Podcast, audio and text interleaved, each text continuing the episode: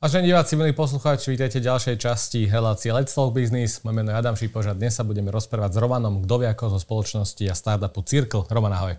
Ahoj, ďakujem za pozvanie. My ďakujeme, že si prišiel k nám.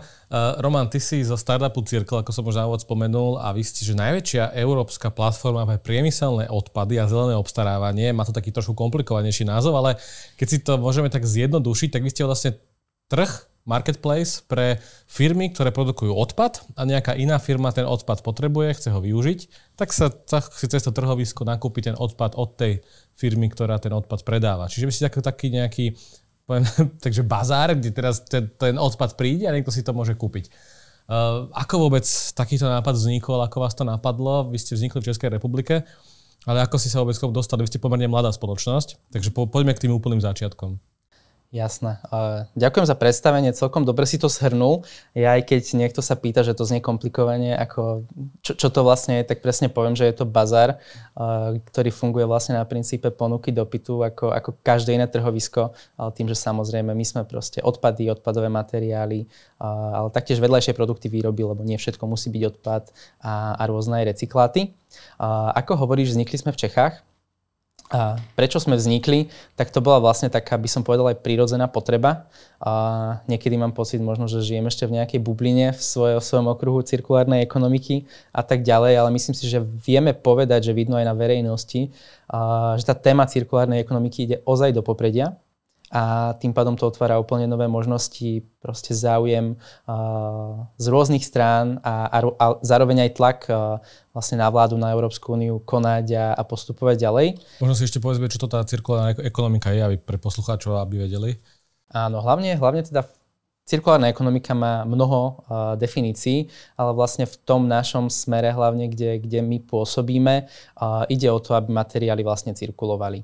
Dajme tomu v lineárnej ekonomike je firma, ktorá nakúpi primárne suroviny, niečo sa vyrobí, vyhodí.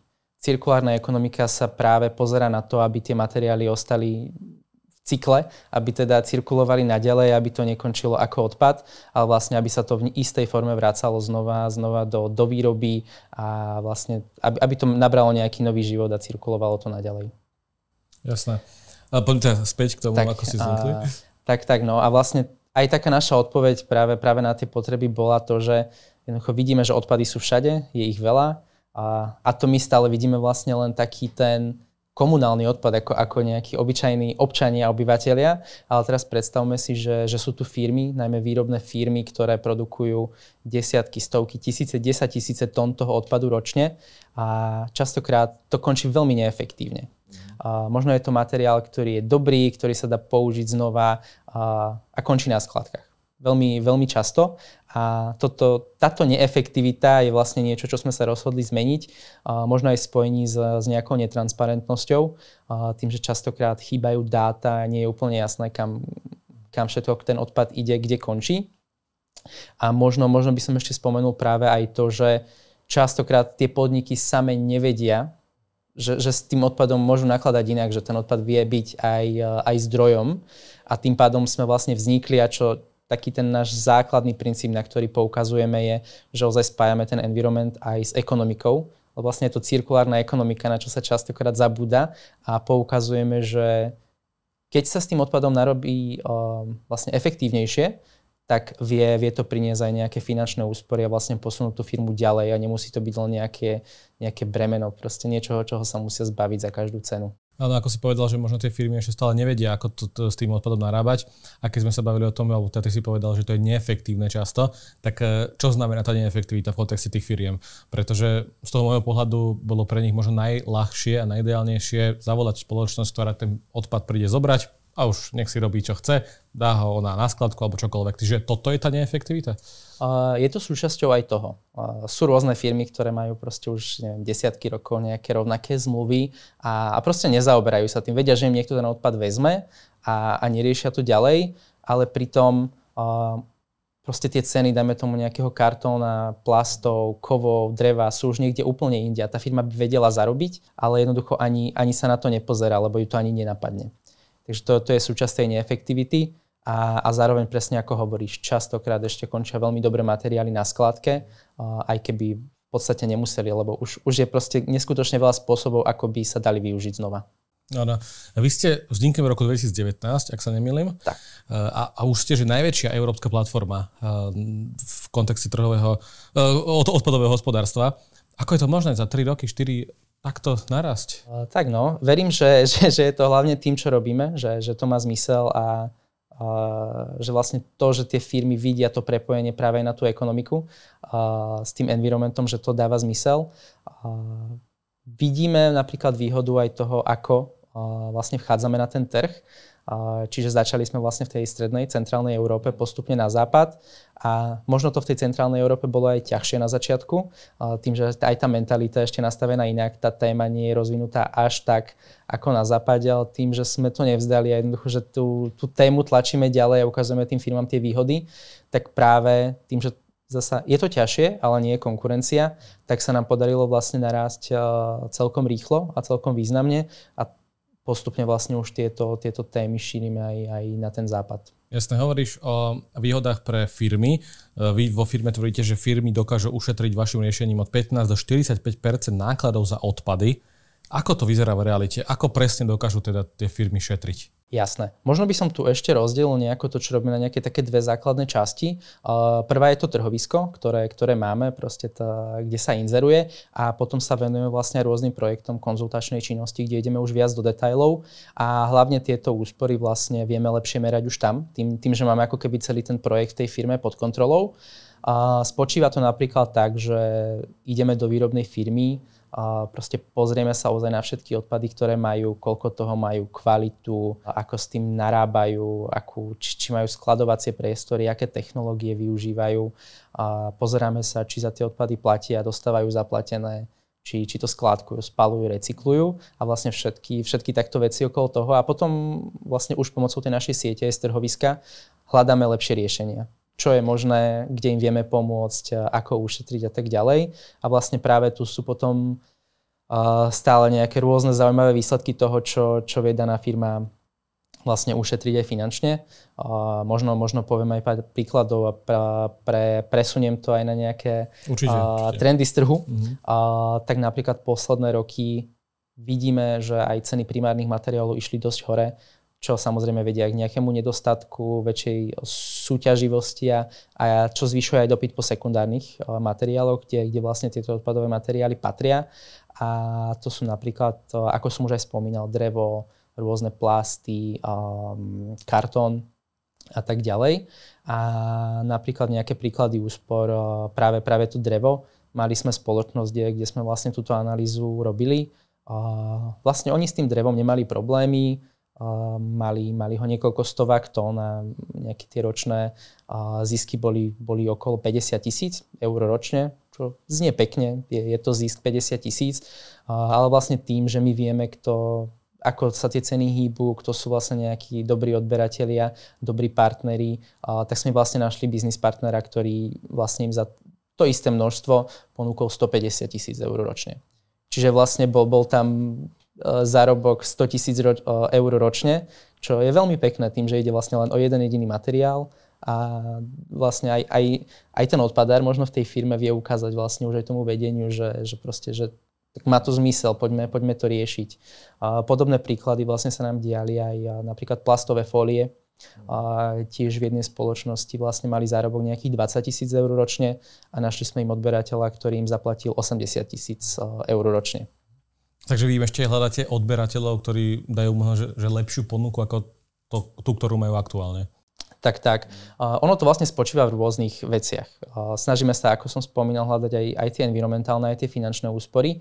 Pri týchto materiáloch, ktoré sa už zvyčajne recyklujú, ide častokrát práve o tú cenovú súťaž, uh, ale potom sú, sú materiály, napríklad uh, veľa firiem zmiešané obaly, pod čo patrí veľmi veľa vecí a zvyčajne vlastne sa platí za, za ten odber. A toto ide častokrát na skladku, alebo, alebo prípadne možno aj do spalovne. A tuto napríklad, keď analýzujeme, čo, čo tam je a pomáhame im vybrať časť z toho, čo, čo sa dá použiť inak a že vlastne sa zmenší ako keby objem tých zmiešaných obalov a niečo sa z toho vyberie, tak vlastne stále im ostanú tie náklady, že platia za to, mm. ale vlastne tá úspora je dosiahnutá tým, že už platia menej dá sa povedať. Čiže je, je to také rôznorodé. Za, za niečo sa zarába, za niečo sa stále platí. Zjavne teda zbierate dáta, viete, ako tie, ako tie firmy fungujú v kontexte odpadového hospodárstva. Um, s čím sa stretávate každý, každodenne, keď teda analizujete nejaké firmy, ktoré sa živote nestretli s takýmto niečím a ten odpad naozaj, že neriešia, nie je to ich priorita, tak e, ako to mali doteraz vyriešené tie firmy? Možno na Slovensku, o tom to môžeme porovnať e, s tým svetom, ale tá kultúra odpadového hospodárstva, aká je u nás? Mm-hmm. Jasné. No ono, čo sa týka týchto firiem, tak práve tie najväčšie výrobné firmy už, už sú trochu ďalej, lebo už zvyčajne je tam nejaká pozícia či je to človek, ktorý sa venuje odpadom, iba životnému prostrediu, možno všeobecne, hej, a tie odpady sú iba, iba súčasť tej témy, alebo má proste strašne veľa agendy, a, tak je to práve pre neho veľmi ťažké, že možno by aj vedel si sledovať tie trendy, ale, ale vlastne nemá na to čas, lebo je to len jedna súčasť tej agendy. Práve preto vlastne potrebuje aj pomôcť na takej spoločnosti, ako sme my, ktorá, ktorá im s tým pomôže. A, a je to veľmi podobné vlastne všade. A čo sa týka toho, ako, ako to v nich funguje, tak, tak je to rôznorodé. Ono väčšina tých firiem už, dá sa povedať, veľkú časť svojich odpadov ide na recykláciu. To sú práve už tie druhotné suroviny, dobre predajné suroviny. A potom je vlastne tá časť odpadov, ktorá sa stále skladkuje a tie spoločnosti to nejako neriešia. Myslím si, že veľký dôvod je aj to, vlastne, že ako tá kultúra na Slovensku funguje ešte jednak z hľadiska tej mentality a, ale aj z hľadiska vlastne možno prepojenia stále na to skládkovanie. A tým, že skládkovanie, dá sa povedať, na Slovensku častokrát ešte stále takouto finančne najvýhodnejšou formou a preto tie firmy vlastne si, pokiaľ nemajú nejaké samozrejme globálne ciele udržateľnosti, tak proste sa im to oplatí finančne. A, takže tam, tam častokrát býva ten, ten problém, ten bod zlomu, proste je to pre nich najlacnejšie dať to na skladku, tak, tak to takto robia. A aj keď vlastne už sa tá situácia zlepšuje, a ak sa pozrieme vlastne na nadchádzajúce roky, tie trendy v kultúre skladkovania, vlastne akože tie poplatky sa a, idú celkom pekne percentuálne zvyšovať, ale vlastne stále, stále sa to tým firmám oplatí, takže a, stretávame sa vlastne s rôznymi, a, s rôznymi pohľadmi na vec a častokrát to aj súvisí s tým, či, či je to nejaká národná firma, alebo či je to len možno nejaká cerská spoločnosť e, nejakej zahraničného vlastne nejakého korporátu alebo a tak ďalej, a kde sú tie ciele vlastne udržateľnosti oveľa vyššie, takže tam na to dávajú častokrát väčšiu dôležitosť. Keď sa bavíme o tej mentalite, tak robí sa vám biznis v tomto sektore lepšie možno v tých západných krajinách, kde priorita recyklovania je vyššia ako u nás, kde musíte tým firmám vysvetľovať, že prečo je to potrebné, prečo je to pre nich výhodné. Takže že je to jednoduchšie a ľahšie na západe, kde tá priorita recyklovania je naozaj že už, už bežná a na vysokej úrovni? Uh, hovoríš to veľmi dobre a veľmi správne. Uh, nepovedal by som, že len čisto recyklácie, ale cirkulárnej ekonomiky všeobecne. A, a je to tak, ako hovoríš. Ja v tom vidím ale okrem vlastne nevýhody tým, že ja pôsobím najmä v tejto uh, strednej Európe. Áno, ale, ale sú v tom aj príležitosti, lebo napríklad je to ozaj ťažšie tuto v, v strednej Európe. Najmä, najmä vlastne, keď som týmto nápadom ja začínal na Slovensku a bol som v týme sám a proste komuni- začal som komunikáciu s firmami, tak to bolo častokrát veľmi náročné a až vtipné, ako proste ma odbíjali, že, že, že, že čo to je, čo, čo tu robíme, je to niečo nové a oni, oni to nechcú. Ale zasa tá výhoda toho je, že keď už som vlastne presvedčil, alebo teda už postupne aj s týmom presvedčili tie firmy, že to zmysel má, tak vlastne už sa pridajú k nám, lebo vlastne nie je tu iné trhovisko pre, pre odpady.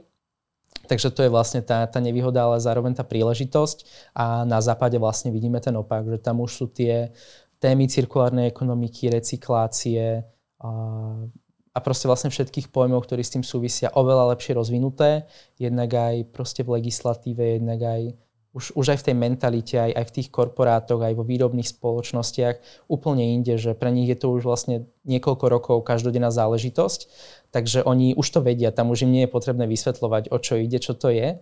Uh, tam vlastne musíme ukázať skôr, že, že sme lepší ako tá konkurencia, že máme tie konkurenčné výhody, uh, že im vieme ponúknuť vlastne niečo, čo oni nevedia, niečo, niečo čím sme lepší a čím sme špeciálni. Tak keď tvrdíš ešte najväčšia európska platforma, tak zjavne tá konkurencia je menšia. Eh, v čom ste možno presne iní ako tá konkurencia a ak existuje asi silnejšia tej západnej Európe však.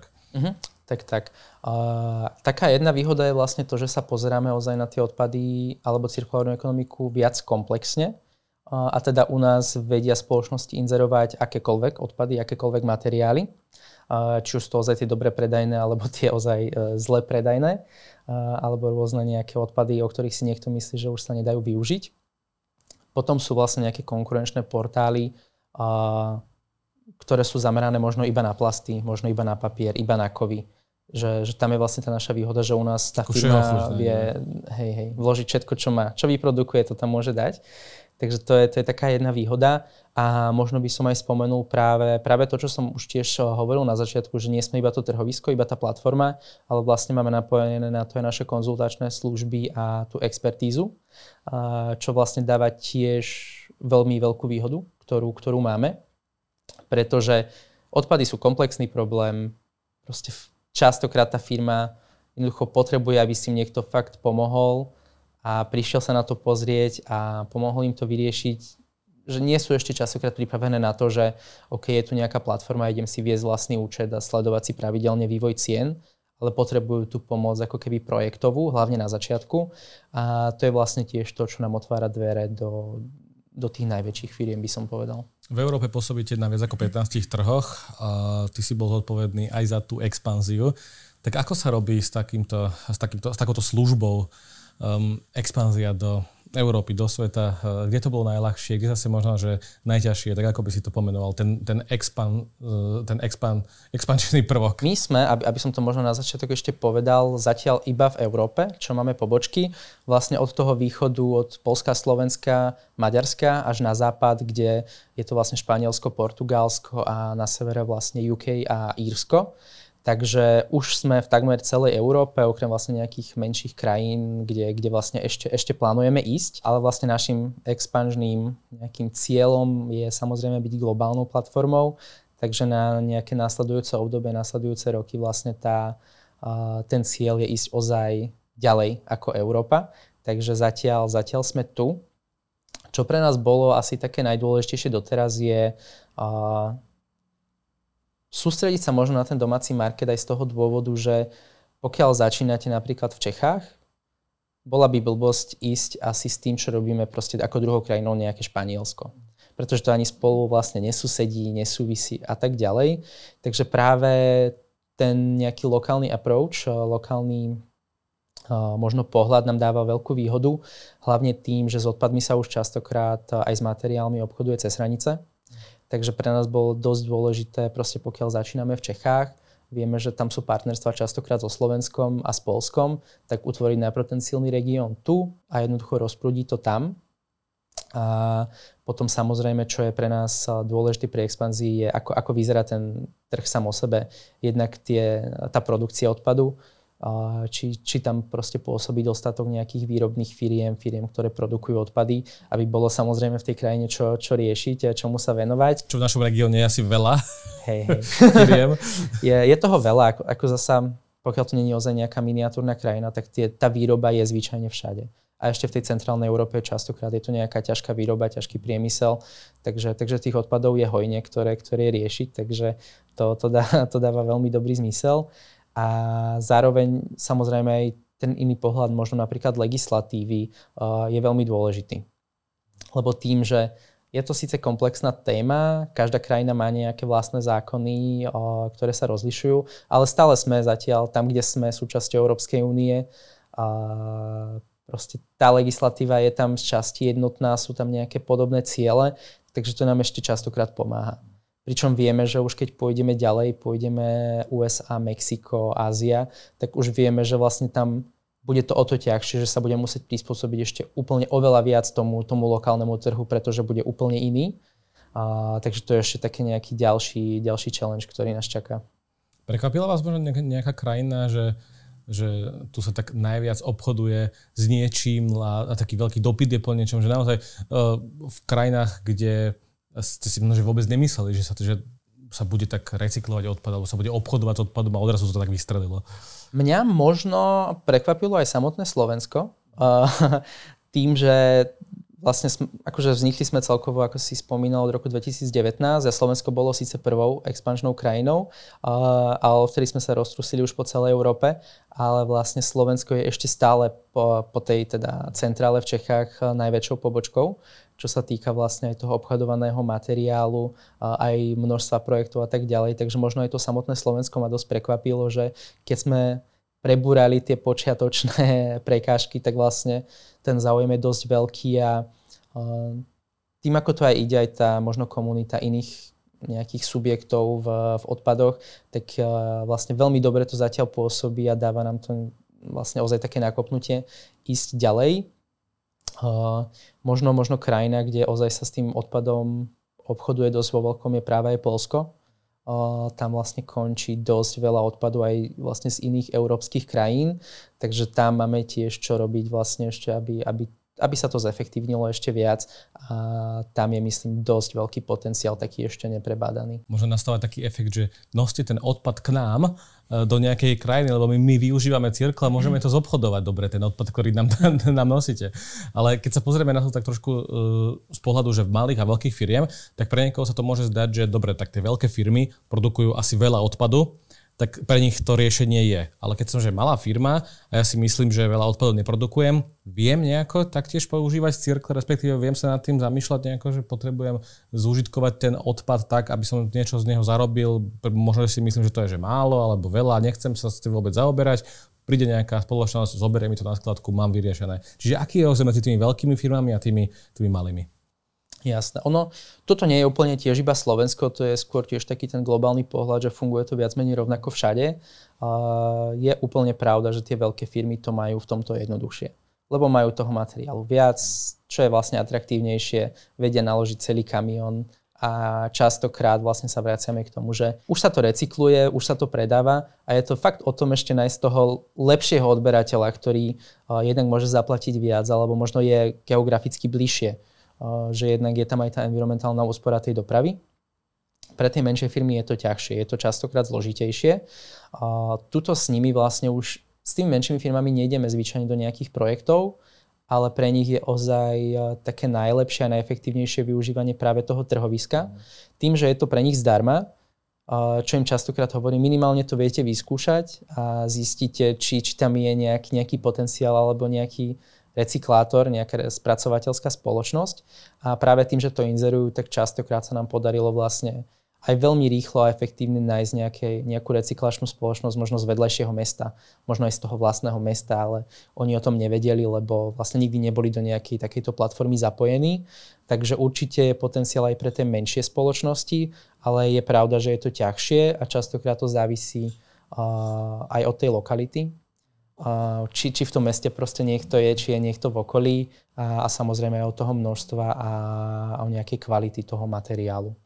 Tuto častokrát, možno už nejaká posledná vec, je problémom aj doprava, lebo vlastne ono to býva efektívne zvyčajne, keď sa naloží celý kamión, čo je nejakých 20-25 tón materiálu, čo veľká firma nemá problém absolútny malá firma toho toľko nenaloží. V tej spoločnosti sa neoplatí možno chodiť e, desiatky, stovky kilometrov pre, pre proste jednu tónu materiálu, ktorú, ktorý zaberie malú časť toho, toho kamiona. Takže to býva častokrát práve tým kameňom úrazu, že tá vzdialenosť a tá doprava hrajú, hrajú neskutočnú rolu pre tie menšie spoločnosti. E, keď sme načrtli teda tú otázku toho trhoviska, tak poďme sa trošku porozprávať o tom, že s ktorým druhom odpadu sa dnes najviac investuje, že ktorý, po ktorom odpade je ten najväčší dopyt a aj možno aj ponuka, teda že keď si to predstavíme, že niekto postuje na nejaký portál, že predávam teraz plasty, takéto, takéto, teda všetci sa idú potrhať za tým plastom. Teda čo je taký ten materiál, ktorý že najviac ide dnes? Jasné. Také tie top materiály sú určité druhy plastov, ale tam zvyčajne ide o také jednotné čisté plasty, žiadne kompozity. To, to, je, to je veľmi špecifický rozdiel. Potom je to určite drevený materiál, obzvlášť palety, alebo aj tiež nejaké čisté drevo, ktoré ešte nie je polepené kadečím a tak ďalej. Potom sú to kovy, ale vlastne kovy, to je taký tiež špecifický odpad, lebo ako to už je dlhodobo obchodované, to sa dlhodobo recykluje, lebo proste je to, je to drahý materiál, ako kovy na skladku asi, asi takmer nikto nedáva. A, takže to sú asi také top materiály. Potom je to taktiež kartón a papier. Teraz to vlastne si poslednú dobu vystrelilo. No to, toto je veľmi špecifické, lebo keď som začínal s Cirklom 2020, tak kartón bol približne na nule. Takže akože tam som mal te, uh, trošku tak ťažké obdobie presviečať firmy, aby, aby to skúsili s tým kartónom. Odtedy to vystrelilo ozaj vysoko. Mm, proste postupne sa to dostalo až na nejakých pomaly 200 eur za tonu. Ale teraz posledné mesiace, odkedy vlastne prišla hlavne energetická kríza, tak uh, tie ceny kartónu vlastne išli opäť uh, cca na tú nulu. Takže tam je ten vývoj veľmi špecifický a práve sa odzrkadluje vlastne tiež to, že proste aj tie odpady a materiály reagujú na, na trh. Takže tam, tam je to veľmi špecifické. No. Existuje na tom trhu niečo také, že po čom je enormný dopyt, ale stále tam nie je tá ponuka? Sú takéto materiály a to vlastne tiež ma privádza aj na začiatok, že si spomínal teda, že sme aj platforma pre zelené obstarávanie. A to je niečo, čo nás teraz posúva tiež o krok vopred. To sú vlastne ako keby projekty, ktorým sa venujeme na strane tých firiem, ktoré niečo vyhľadávajú. Proste nevedia si to sami nájsť a prichádzajú za nami, aby sme im ešte vyhľadávali proste na mieru nejaké materiály.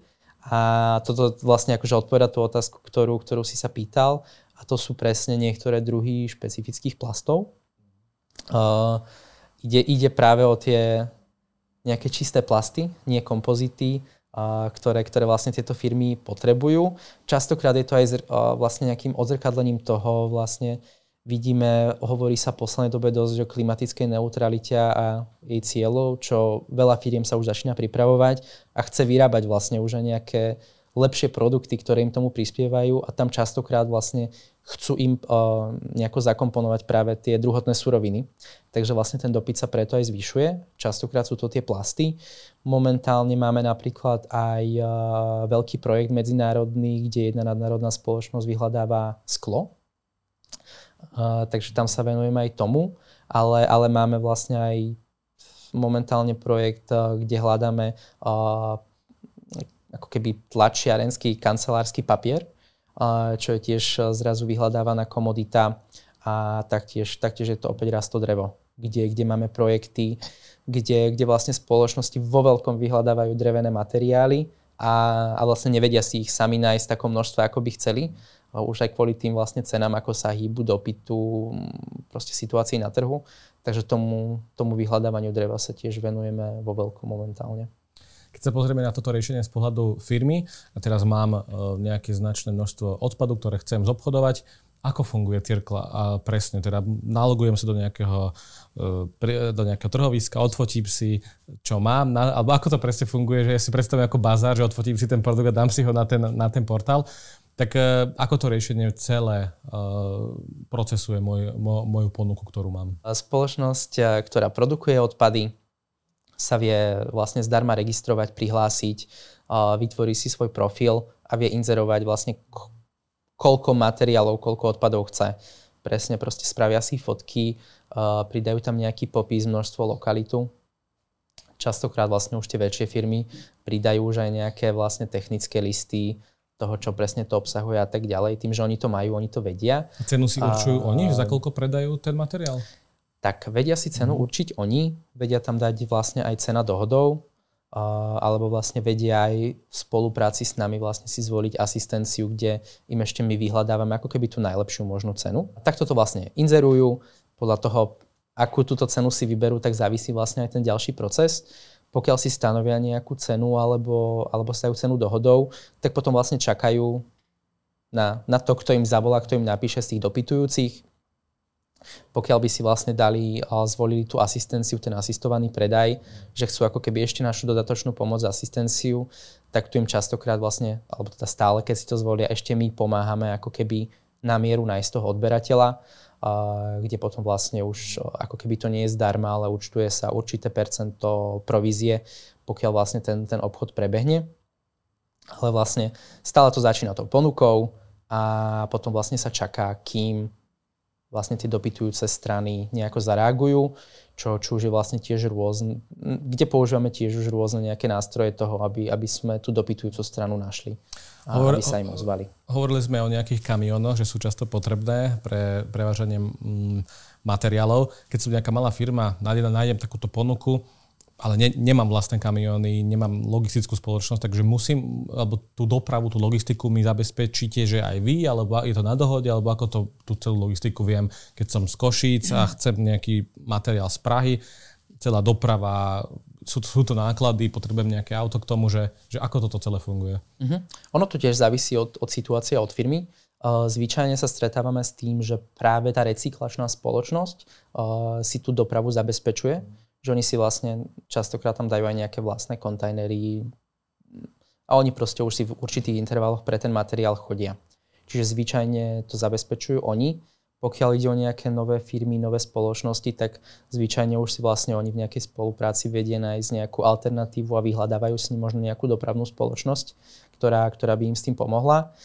Tuto my ako Circle sa snažíme tiež pomáhať v tom, v tom sprostredkovaní, ale ako cez Circle vlastne ešte neponúkame úplne tú službu, že, že zabezpečenie tej dopravy. Je to niečo, čomu sa chceme v budúcnosti venovať, ale vlastne ešte, ešte to takto neponúkame. Čiže je to, je to zvyčaj na tej dohode medzi predávajúcim a kupujúcim, ale hlavne ten, tá recyklačná spoločnosť sa zabezpečuje najčastejšie. S čím sa stretávate v praxi, že na čo firmy využívajú rôzne typy odpadov? Sú nejaké špecifické uh, produkty alebo procesy, ktoré firmy využívajú na to, aby mm, využili práve takýto odpad, ktorý iné firmy produkujú. Uh-huh. Ja som tak stále tou najbežnejšou formou je ozaj recyklácia a vlastne už tí, tí recyklátori proste si nazbierajú ten odpad, zrecyklujú ho, výsledkom je nejaký recyklát, e, častokrát nejaké granuláty, regranuláty a toto vlastne oni potom predávajú ďalej do, do nejakých nových výrobných procesov, kde, kde sa z toho stáva vlastne opätovne niečo nové. To je asi taký úplne najbežnejší prípad, ale samozrejme tým, tým, tými skúsenostiami už vidíme aj rôzne iné uh, veci, ktoré, ktoré sa dejú s tými odpadmi, takže možno ak by som mal venovať uh, nejaké možno zaujímavé príklady, tak mali sme spoločnosť, ktorá vlastne recyklát stehal, čiže ako zo stavebného odpadu, vlastne začala využívať na výrobu podstielok pre mačky. Čiže taký nejaký veľmi špecifický príklad, alebo mali sme spoločnosť, ktorá, uh, ktorá napríklad zbierala papierové dutinky. Uh, neviem, či si to vieš predstaviť, ale také tie rolky, veľké kartonové. A s tým je častokrát problém a táto spoločnosť vlastne z nich začala robiť ako keby nožičky na, na palety. Či sa začali tak nejako efektívne využívať. A čo mi ešte napadá, mali, mali sme ešte nejaký drevený odpad, vlastne množstvo drevených dosiek a spoločnosť to za, vlastne chcela začať využívať na výrobu alebo teda ako súčasť výroby karavanov. Takže, takže tie príklady vedia byť ozaj uh, proste inovatívne, inšpiratívne, ale, ale zvyčajne vlastne je to, je to tá recyklácia. Uh, čo je ešte taký trend, uh, u, u nás by som povedal, že to má ešte potenciál, na západe to vidíme aj viac, je využívanie rôznych aj nejakých komplikovanejších odpadov do um, vlastne v rámci, v rámci stavebníctva, do, do stavebných materiálov, do možno nejaké výstavby ciest a, a tak ďalej. Takže tam, tam je stále ten teda potenciál, ktorý, ktorý sa ešte objavuje. Mm-hmm. Teda sú naozaj, naozaj zaujímavé príklady. A aký je teda biznis plán Circle? Z čoho vy zarábate? Ak, ako to máte vy nastavené? Že teda pýtate si nejaký poplatok z každej transakcie, alebo ako Cirkle zarába? Mm-hmm. Jasné. Ono, čo sa týka vlastne nejakých takých hlavných príjmov ešte v súčasnosti, tak sú to práve aj tie projekty a tá konzultingová činnosť. Tým, kde ozaj tým spoločnosťam pomáhame na mieru, proste dosahovať čo najlepšie výsledky a tam vlastne práve aj ten nejaký poplatok sa stále skladá z nejakej fixnej časti za projekt a potom je to variabilná zložka alebo nejaká proste úspechová zložka za to, čo im nájdeme, kde vlastne si berieme ako keby percento z tých finančných úspor, ktoré im pomôžeme nájsť.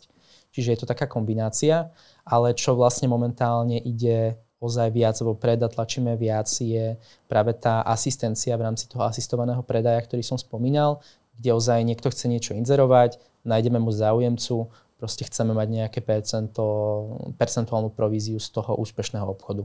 Takže to je to, na čo sa vlastne teraz aj sústredíme viac a, a chceme potlačiť vopred. Uh-huh. Vaše riešenie, vy to tvrdíte na svojej web stránke, využíva strojové učenie. Poďme si trošku povedať, že čo to vlastne znamená, ako funguje takéto strojové učenie v realite. O čo sa my snažíme je hlavne to efektívne prepájanie tých spoločností. Tým, že sme samozrejme platforma, tak tá platforma by nefungovala, ak by sa neprepájali tí predávajúci s kupujúcimi. Takže snažíme sa ozaj využívať vlastne technologicky čo najlepšie spôsoby, ako ich prepájať kde vlastne už náš interný tým ITčkárov vlastne stále vymýšľa nové spôsoby, ako, ako to automatizovať, ako tie spoločnosti prepájať lepšie a lepšie. Čo sa týka práve tohto strojového učenia, tak tam vidíme, že základom sú data. Proste potrebujeme vedieť, ktorá firma čo vyrába, ktorá firma čo vie samozrejme spracovať a to už je vlastne častokrát na budovaní tej našej databázy, ktorú potom vieme takto efektívne využívať, alebo potom vlastne závisí to ozaj aj na nejakých tých lokálnych prístupoch. Napríklad v Čechách funguje ISOch, informačný systém odpadového hospodárstva, kde je proste zoznam spracovateľov podľa kódov odpadov, čo vedia spracovať, takže to vieme pekne napárovať. Proste máme ten odpad, vieme, kto ho spracováva, takže tam, tam je to pomerne jednoduché s týmto. Napríklad na Slovensku je to niečo, s čím, s čím sme zápasili, lebo tuto vlastne informačný systém odpadového hospodárstva uh, síce už mal byť, uh, ale prekladá sa to, čiže ešte, ešte nie je úplne v takej forme, v akej by mal byť. Takže sme si vlastne my ako Circle sami vyhľadali a vlastne dali dokopy tieto dáta a teraz sa ich vlastne tiež snažíme čo najefektívnejšie využiť, aby sme stále vedeli proste toho správneho pôvodcu čo najrýchlejšie napojiť na toho správneho spracovateľa. Z týchto dát e, viete vy vyextrahovať a povedať, možno predpovedať nejaké trendy, ktoré nás čakajú do budúcna v kontexte odpadového hospodárstva, čo bude zaujímavé do budúcna, čo teraz ešte nie, ale črtá sa, že to bude zaujímavé, alebo že čo čaká firmy v odpadovom hospodárstve, ktoré sa ešte teda teraz že nepripravujú na to, ale ich to dobehne. Tak takouto zásadnou zmenou je určite vlastne zmeny poplatkov, čo sa týka skladkovania ako som spomínal, je to stále pre firmy častokrát pomerne lacné, ale to, to sa už proste mení. Už to stúpa, síce ešte nie tak rýchlo, ako by mohlo, ale bude to stúpať rýchlejšie. Ale to vidíme, o tom sa síce hovorí, niektoré firmy sa na to možno nepripravujú, ale toto bude veľká zmena, ktorá ich potlačí k tomu hľadať iných partnerov. A to je taká jedna vec. A druhá vec je určite aj vývoj práve tých cien materiálov, čo, čo neplatí iba pre Slovensko, ale to platí úplne pre globál. A proste tie spoločnosti už pre nich bude pomaly nutnosťou si to začať sledovať a vedieť, ako sa materiály hýbu a aký je predpoklad toho rastu. Pretože aj to, aké dáta máme, aké dáta už niekoľko rokov zbierame v jednotlivých krajinách, v globále, tak nám, ako, ako si spomínal, ako pomáhajú predikovať kam možno tie ceny pôjdu a ako sa budú hýbať a tým pádom vlastne celý ten náš biznis model, celý ten náš trh e, je ovplyvnený. Takže čo budú materiály, že lacnejšie alebo drahšie do budúcna? Ja si myslím, že budú určite drahšie. Teraz síce nás ovplyvnila hlavne energetická kríza, ktorá, ako som spomínal pri tom kartóne, tie ceny potlačila trošku nižšie, aj pri, pri viacerých materiáloch, ale pravda je taká, že proste už tých primárnych materiálov nebudeme môcť využívať toľko, koľko sa využívalo. Na výroby v spoločnostiach rastú, takže tie spoločnosti proste už musia teraz a budú musieť ešte viac hľadať alternatívne riešenia. A práve tie druhotné suroviny sú jedným z nich, čo samozrejme zvyšuje dopyt po nich a tým pádom aj ich cenu. Nestretávate sa s tým, že uh, pristupujú k tým materiálom s takým predsudkom, že je to použitý materiál, je to vlastne odpad a teraz či, či tie firmy ho nechcú využívať na tie primárne svoje produkty a podobne, ale že berú to tak, že to je taká sekundárna záležitosť, pretože už to je odpad, už to bolo využité a teraz aj my to musíme využívať na nejakú sekundárnu činnosť. Nemyslím si úplne, že by to bolo tak. Skôr tie firmy sú viac a viac otvorenejšie tým druhotným surovinám, ale zasa tiež tá firma nezoberie samozrejme akýkoľvek odpad a, a čokoľvek. Práve aj v tých green sourcingových projektoch a vidíme, že tie podmienky, ktoré majú a tie špecifikácie sú dosť veľké hlavne na množstva a na čistotu, na, na kvalitu toho. Takže pokiaľ proste sa nájde ten materiál, ktorý splňa tie kvality, tak potom tam vlastne nie je problém, pretože pokiaľ to samozrejme splňa všetko, čo, čo tá výroba, čo tá technológia potrebuje, tak sa na to práve že e, pozerajú pozitívne tým, tým, tým že to proste potrebujú. Poďme sa pozrieť na ďalšie vaše plány, pretože by sme sa aj rozprávali o nejakých investícii, že vás možno bude čakať. Takže Európa už je, že, že máte Európu, teraz sa pozeráte kam? Na Ameriku, na Áziu a čo vás čaká v nasledujúcich mesiacoch, rokoch? Tak no, v nasledujúcich mesiacoch nás čaká práve, že ešte stále primárne Európa. Stále vlastne najsilnejší sme tuto v centrálnej Európe v tej západnej stále rastieme, kde si vlastne tú pozíciu chceme ešte viac ako keby potvrdiť, ešte viac ten, ten lokálny market nejako uchopiť. Takže to je stále naša priorita. Pričom aj pokiaľ hovoríme o nejakej expanzii do nových krajín, tak ten plán je primárne stále nejaké nové európske krajiny. Ale pokiaľ sa už teda pozeráme na roky dopredu, tak práve, práve tá Amerika je taký ten ďalší trh, kam, kam by sme chceli vlastne na ktorý sa pozeráme, ale postupne, pokiaľ sa už pozrieme teda viacej rokov dopredu, tak vlastne tým našim cieľom je byť globálnou platformou. Je, je pre vás často, že ideálny stav, kedy že v krajine je veľa odpadu, ale zároveň sa tlačí a reguluje na, na recykláciu a na teda využitie tých odpadov. Existuje, existuje taká krajina? Ako ono v podstate to, to už je... ideálny scenár možno. Ako v podstate to už je každá krajina, pretože nech je ten možno tlak menší alebo väčší, všade už ide ten tlak práve smerom k tej recyklácii. Už nejaké azijské krajiny, kde to ešte nie je možno bežné. hey, no, tam, tam to je ešte ďaleko, takže tam úplne nemáme ani nejaké presné analýzy a tak ďalej. Ale práve tu, kde sme, tak akože už, už je to väčšina krajín. A, a práve tým pádom tie, tie spoločnosti potrebujú tú pomoc, takže tým pádom si myslím, že, že to, čo robíme, práve preto aj tak rýchlo rastieme, že, že tá potreba a ten dopyt je, je taký veľký, aký je. V Circle ste dostali pre-seed investíciu, chystáte sa aj na ďalšie kola investícií?